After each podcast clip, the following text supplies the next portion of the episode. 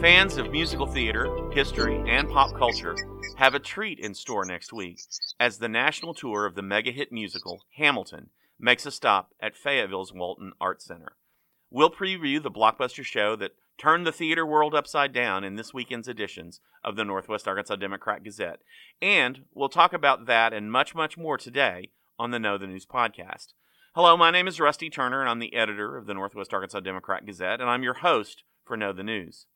Hamilton opens March 22nd at the Walton Arts, Arts Center and runs through April 3rd. The play, written by Lin Manuel Miranda, uses varied music styles, including hip hop and jazz, and a multicultural cast to tell the story of one of the most interesting of America's founding fathers, Alexander Hamilton. Miranda's play opened on Broadway in August of 2015 and is still running. It won 11 Tony Awards, including Best Musical, and a Pulitzer Prize for Drama. Its soundtrack, which has sold well more than a million copies, also won a Grammy Award. And the recorded version of the play has been streamed millions of times on Disney Plus. It is truly one of the most successful Broadway musicals in history. Hamilton has played Los Angeles, Chicago, and overseas, and the current national tour is making a stop in Fayetteville next week. So the question is, how did that show with such a huge impact end up playing in Fayetteville so quickly? Scott Galbraith, Vice President of Programming and the executive producer at the Walton Arts Center, is here to talk about that. Scott, thanks for being here.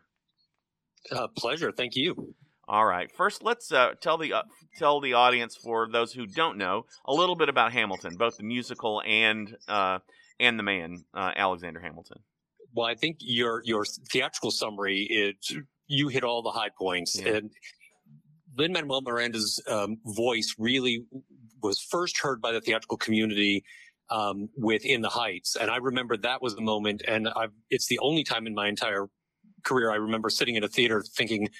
That's a brand new voice in American theater. I mean, and that was a really heady thought at the time, but it clearly was true. And he just keeps delivering incredible material, in, insightful lyrics, beautiful language, and tackles some some really significant topics. So he's um, I tell my kids that he's sort of the Sondheim of his generation, and they happen to agree.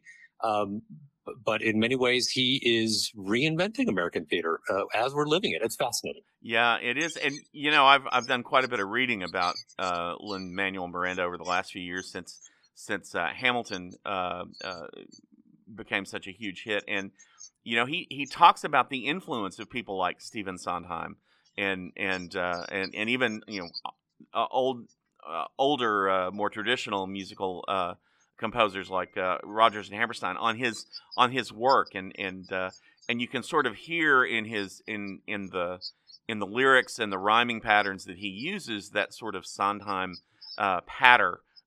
So he's he's he you know at the same time as he's a new voice, but at the same time he he, he is he is cognizant and and and respectful of of the traditions of musical theater. Absolutely true. Absolutely true. Yeah. To hear him speak in public about his work, uh, which I've, I've been fortunate to do, you, you really do start to understand the depth of his knowledge and love of his predecessors. But he's also incredibly knowledgeable about contemporary music. Uh, One piece in particular in the show, I, sadly, I don't remember which one. Every character in the, in this in the song is basically representing a different, um, era of rap and a different rap style. It, it, that is a, a nuance that's lost on my ears the first time, what was lost on my ears the first time I heard it. But it really gives you an insight into his brain, how it works, and how he is connecting the entire history of American musical theater with contemporary music. He's he's nothing short of brilliant. Yeah, yeah. Well, and I, uh, I, you know, I, I heard many, many people a little bit about a, a little bit when In the Heights came out because there's quite a bit of rap in In the Heights, but but I do remember a lot of people of my generation who are theater fans thinking, well, I'm not sure I could listen to two and a half hours of of, of rap, but uh, as, as part of a musical. But it really, truly is brilliant, and it's a, um, it, it, it's sort of an everyman. Uh, uh, approach to, to bringing theater to to a whole new generation. So it's really kind of a, a, a it is successful on many many levels. I think uh, based Yes. on based on my based on my my interpretation of it. I've seen the Haven't seen it on stage yet, but I've seen it, uh, seen the Disney version many, many times, and listened to the soundtrack many times. So. Well, and, and, that is a very faithful reporting of the production, and and the show itself. Yes, uh, uh, Lin with the, the, the script and the music, he he he does exactly what you're describing, but also the casting of the show, the staging of the show, all of that. Um, yes, portrays American history through um, a very interest, you know, with a very interesting uh, view, uh, viewpoint, but also, you know, in that it is anachronistic and is breaking um, traditional casting, uh, mm-hmm. you know, of, of, those characters. It it really reinforces what he is helping us to see about our own history. Yeah, well, it is. It is. I think a, a, a brilliant piece of theater, and I, um, I know people who get to see it uh, when it comes to Walton Arts Center will enjoy it. So, Scott, yes. can you can you talk a little bit about about how, the process of landing such a big show uh, on your Broadway series? Because it seems to me that was a bit of a coup uh, to get that show so quickly uh, on the national tour. Um, thank you. It is a bit of a coup. We're very um, we're very proud of that. Um, not so much because it's a Walton Arts Center achievement, and and I know this sounds a little you know congratulatory but it is a community effort it's it's because this market has really established itself uh, despite being a tertiary market and one of the smaller physical houses, the theaters, seat counts on the road, um, producers know that they're finding success in this market and in this theater. Um, one of the things that uh, I know performers love about this house is that it's it's as intimate or more intimate than many of the Broadway houses. Mm-hmm. So, it, in fact, when you see Hamilton here, it will be a more intimate experience than if you saw it at the Richard Rodgers in New York. Um, so I, I really, the, the direct answer to your question is yes, it took a lot of work on our part. Um, including having one of the producers come and and sit with us and talk with us about how to make this happen in our market, in a market our size. But that conversation would never have happened to begin with had it not been for the last decade or more of really successful um, you know Broadway performance in this community. And we started out as a sort of a, a, a weekend or a one night here and there kind of Broadway series, which is exactly the way to start. And we've grown into a very successful what's called one week market. So all the shows plays here play here for a week, and every once in a while we do one for less than that. But generally, on season, it's always a week, and that's on par with many of the major markets around the country. Yeah. Um, now, and I, having having seen the the the lot the stream on on Disney, I know that the that that there are some complicated elements to staging uh, the show. So, can you talk a little bit about that and and what the challenges are uh, and at uh, at Walton Arts Center to, to to to get the show on stage and, and present it in the in a way uh, uh, similar to, to the way you may have seen it on Broadway? Yeah, absolutely. Uh, one of the one of the um, one of the steps between having the producer come out and talk with us and and uh, you know having the agreement signed that we could do this, uh, we also had somebody from the one of the road companies fly out and set feet on our stage and walk through the the, the building and, and really make sure that it would physically fit in. And what did we needed to do? What do we need to do to the building infrastructure wise or or reinforcement wise to make that sort of thing happen? And so it was a very detailed, um, very precise because I will tell you, it's going to take, as Peter Lane said the other day when we announced the series, it's going to take a lot of shoehorns to get the show into this building, hmm. um, but it will just fit and it will be spectacular. But um, yeah, there was a there was a long, detailed process of analysis, of financial analysis, to make sure that um, the risk that there was re- reasonable reward potential at the other end of the risk, and there is. And right. as a result, um, as you saw with the, the, season announcement, I don't want to get too far ahead, yeah. but we already started seeing other producers with other shows say, oh, wow, they can do Hamilton. Well, now I know the X show and Y show can play there too. Right, right. So uh, now I know in the Broadway show, a turntable on the stage, a turning stage, or or or uh, is it plays a very significant role. Is that something we're going to be able to duplicate here in Fayetteville? Yes. Yeah. Yeah. The touring, the, the, the, touring show, as you would see in Chicago, as you would see in San Francisco, is the one that will be here. Ah, yes. great. Okay.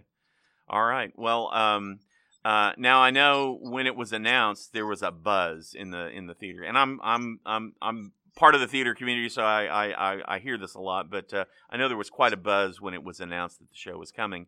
So, um, uh, talk a little bit about your ticket sales. I know they went really really fast. Yes, we've seen the the national trend is exactly that, and and we have the same thing. There is uh, there are still seats available, not many, but we are not uh, with the, we're not quite at capacity. We anticipate that we will be before the run is over, but there is still opportunity. So there's still a few tickets left on some for some of the performances. Yes. Wow. If, if you're coming as uh, you know if you're you're coming as a two or a three, you may not necessarily sit together. Yeah. Yeah. Gotcha. You, you'll, you will be in the theater. Gotcha. Gotcha. You'll be. You'll be. say in the room where it happened. That's exactly what I was going to say. Okay. All right. Don't you- you beat me to it. So, uh, all right. So, um, and you know, for those who aren't familiar, one of the amazing things about the show is that Ham is that is that Lin Manuel Miranda decided to focus on one of the founding fathers who's who hasn't been as as as well documented as say George Washington or Thomas Jefferson or or even James Madison. Um, and uh, you know, it's a it's a fascinating story. It's a dramatic story. It, it makes perfect sense that that uh, uh, someone would put it in a dramatic setting. He, he started as a uh, st- started his life in, in poverty in the in the Caribbean, and you know worked his way to the United States. Was a Revolutionary War hero, a confidant of George Washington. The first uh, helped write the Constitution. He wrote uh, the primary author of the Federalist pa- Papers, which was uh, which is the still the defining document of what the Constitution says. Um, the first Secretary of the Treasury. So uh, you know, fascinating life uh, with a tragic end. I don't think I'm spoiling it for anyone. Uh, if you read your history books, you know that he died in a duel with the sitting Vice President of the United States, Aaron Burr, in, in 1804. So uh, he's he's a fascinating. Alexander Hamilton is a fascinating character on his own, and to introduce him to to a generation of, of folks through this this play seems to be a uh, another stroke of brilliance for, for, for the composer. Yeah, I honestly can't tell you how many of us would have been on vacation with a book about Alexander Hamilton. You could stop that sentence right there. Yeah, And also to, to then be thinking, wow, this would make a great musical. And then to do it and make it a global phenom. yeah, Uh, but truly, when you, when you stop and look at sort of the, the, uh, the milestones of Hamilton's life, it, it, there are many significant plot points that are just built in there. Um, and then there's his relationship with the Schuyler family and, and, you know, it just goes on and on and on. Um, and amazingly, all of that gets into the show. yeah, yeah. Well, it is. Uh, one of the I was I was doing a little research before we talked, and and uh, one of the really interesting facts uh, that I found was that you know typically a musical will have um, have in the vic- vicinity of seven. Um, uh, I've, I've lost the I've lost the numbers now, but basically the number of words in Hamilton doubles the number of words that are usually in a in a in a musical play. So uh, uh, there's a lot of information communicated in a relatively short amount of time in that show.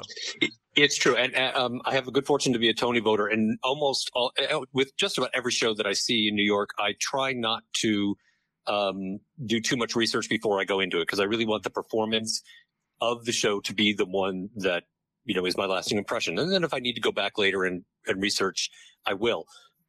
But um, I will tell you right now, with Hamilton, I do suggest that if you are not familiar with the score, this may be one of those you want to listen to or watch the Disney Mhm. Plus version before you come, because the, there is so much in the lyric, It- poetically, yes, but also historically, Yes. and um, it, it it really, I think, behooves you to be familiar with with what you're listening to before you come. Yeah.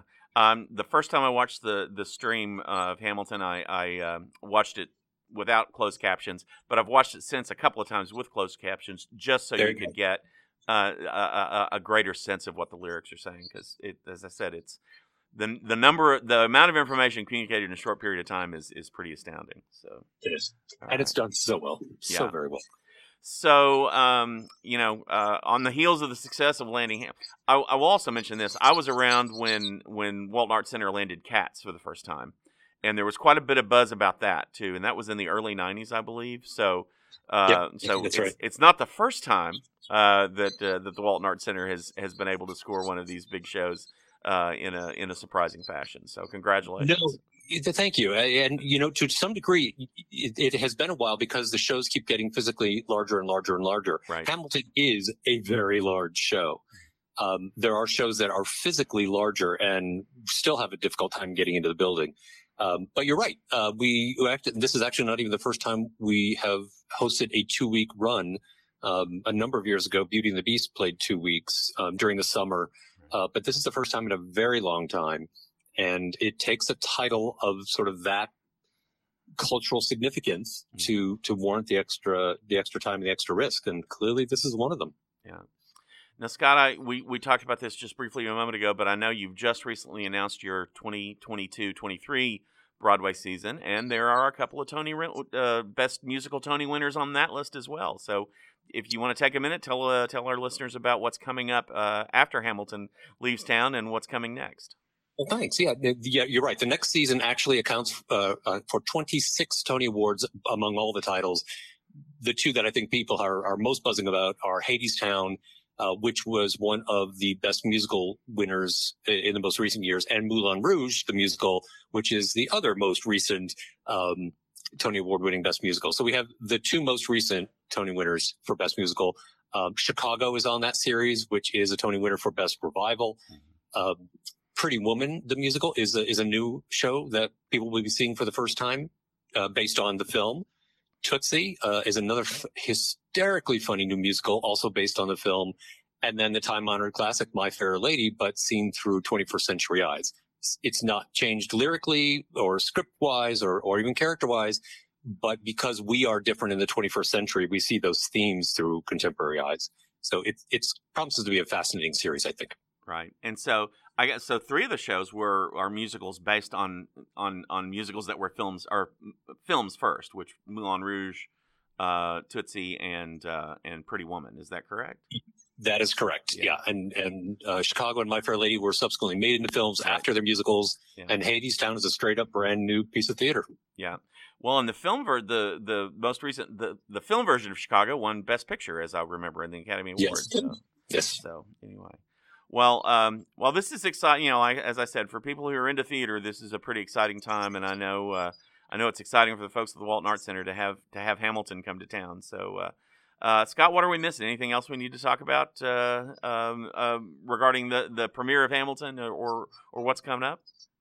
Well, I would generally say certainly because of Hamilton, but often because of, of the Broadway series generally. One of the things that, that is always very gratifying is the degree to which it, uh, well, what it relies on the community to make it happen, but it also benefits the community in terms of job creation and, you know, a lot of things that people don't necessarily associate with the arts. Um, this is one of those times when you really look at, you try and get into a restaurant in our area in the next couple of weeks. They're going to be jam packed. Um, it, it really has you know, it has a benefit on the parking industry. There's just so much. so, um, as much as um, we rely on a strong supportive community to make these shows happen, we're happy to know that it, it gives back in at least a, a, a little bit. All right. Well, I want to thank my guest today. Uh, it's Scott Galbraith. He's the Vice President for Programming and, exe- and the Executive Producer at the Walton Arts Center. And he was here today to talk to us about Hamilton, the musical, which is coming uh, coming to the Walton Arts Center uh, March 22nd through April 3rd. You can read all about Hamilton and the and the show in this weekend's editions of the Northwest Arkansas Democrat Gazette in our What's Up Entertainment section. Scott, thanks for being here today. My pleasure. Thank you for the time. We've got lots of other great content coming your way in this weekend's editions of the Northwest Arkansas Democrat Gazette. But first, I want to talk about one of our other podcasts that I think our listeners will want to hear. This week, Greg Harton, who's our editorial page editor, he and I had a chance to visit with Arkansas Governor Asa Hutchinson for Greg's Speaking of Arkansas podcast. It's available right now on our website at nwaonline.com and anywhere you get podcasts. Greg's joining us today for a few minutes, and he's going to talk a little bit about what the governor had to say. Welcome, Greg. Hi, Rusty. Thanks uh, for having me today. I appreciate it. Uh, we had an opportunity uh, just on Wednesday to talk to the governor, and uh, you know, the governor is in his final eight and a half, nine months of office. I think this, you know, just might be the the final time we get to have him on the podcast. So I really did appreciate the chance to to speak with him about uh, a wide range of topics. We we covered a lot of uh, topics in in about 45 minutes uh, of an interview. Uh, we went from talking about the, the things he wants to work on in the remaining time that he has in office. We talked about jail and uh, prison overcrowding in, in, in Arkansas, um, how that's affecting Benton and Washington counties with the jails and the backlog of, of state prisoners. Uh, and I asked him about, you know, uh, some of the claims that Arkansas over incarcerates um, uh, some of its population, and uh, and he really defended the state's history of pursuing alternative forms of sentencing and uh, and handling those guilty of crimes in ways other than incarceration.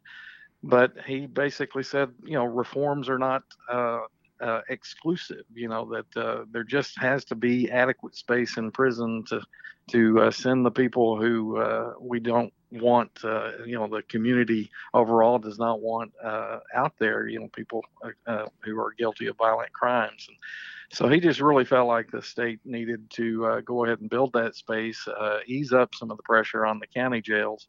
which I know here in Benton and Washington counties, we're we're having you know uh, serious conversations about expanding the local jails. Well, that's um, also those, so, those conversations are also taking place in you know just across the region. I know Sebastian County's talked about it. Madison County, of course, doesn't have an operating county jail at the moment, and are having to to haul prisoners across the state to uh, uh, to find spots for them. So it's it's it's it's more than just a Benton and Washington County problem, but it's certainly an acute problem in both those counties.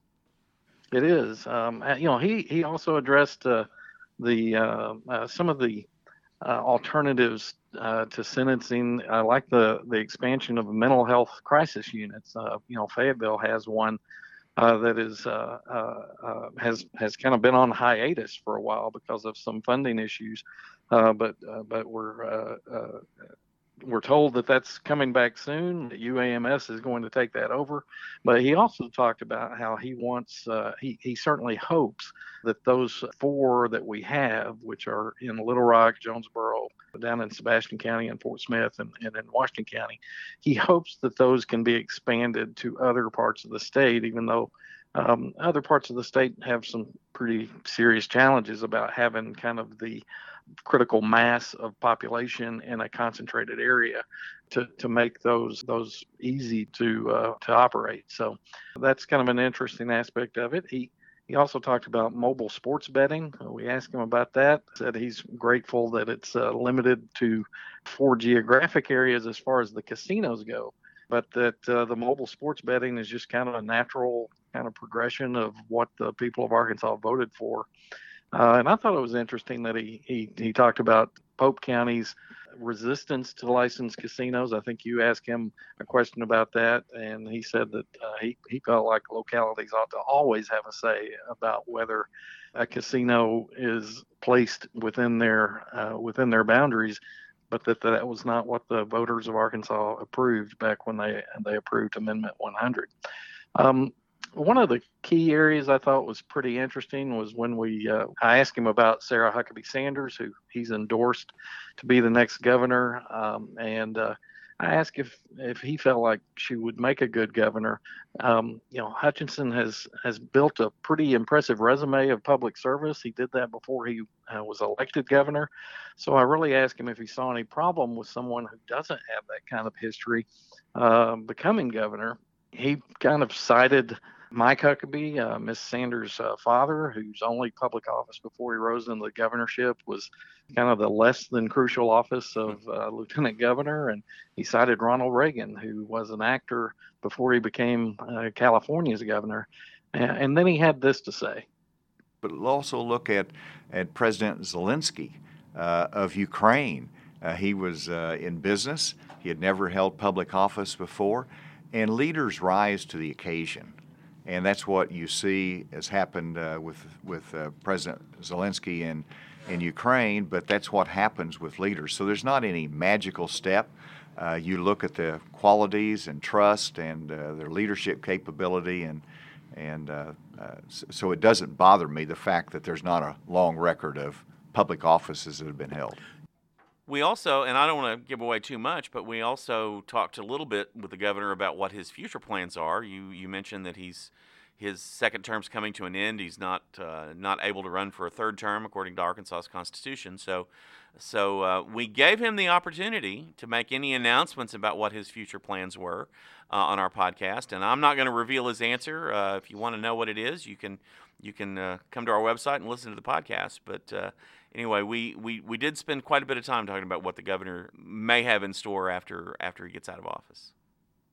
We did, and we we covered uh, several other issues that uh, really uh, I think make the uh, podcast worth a listen, and I think uh, I think a lot of Arkansans will get a little something out of the uh, the interview that we we did because, like I say, we covered a lot of territory.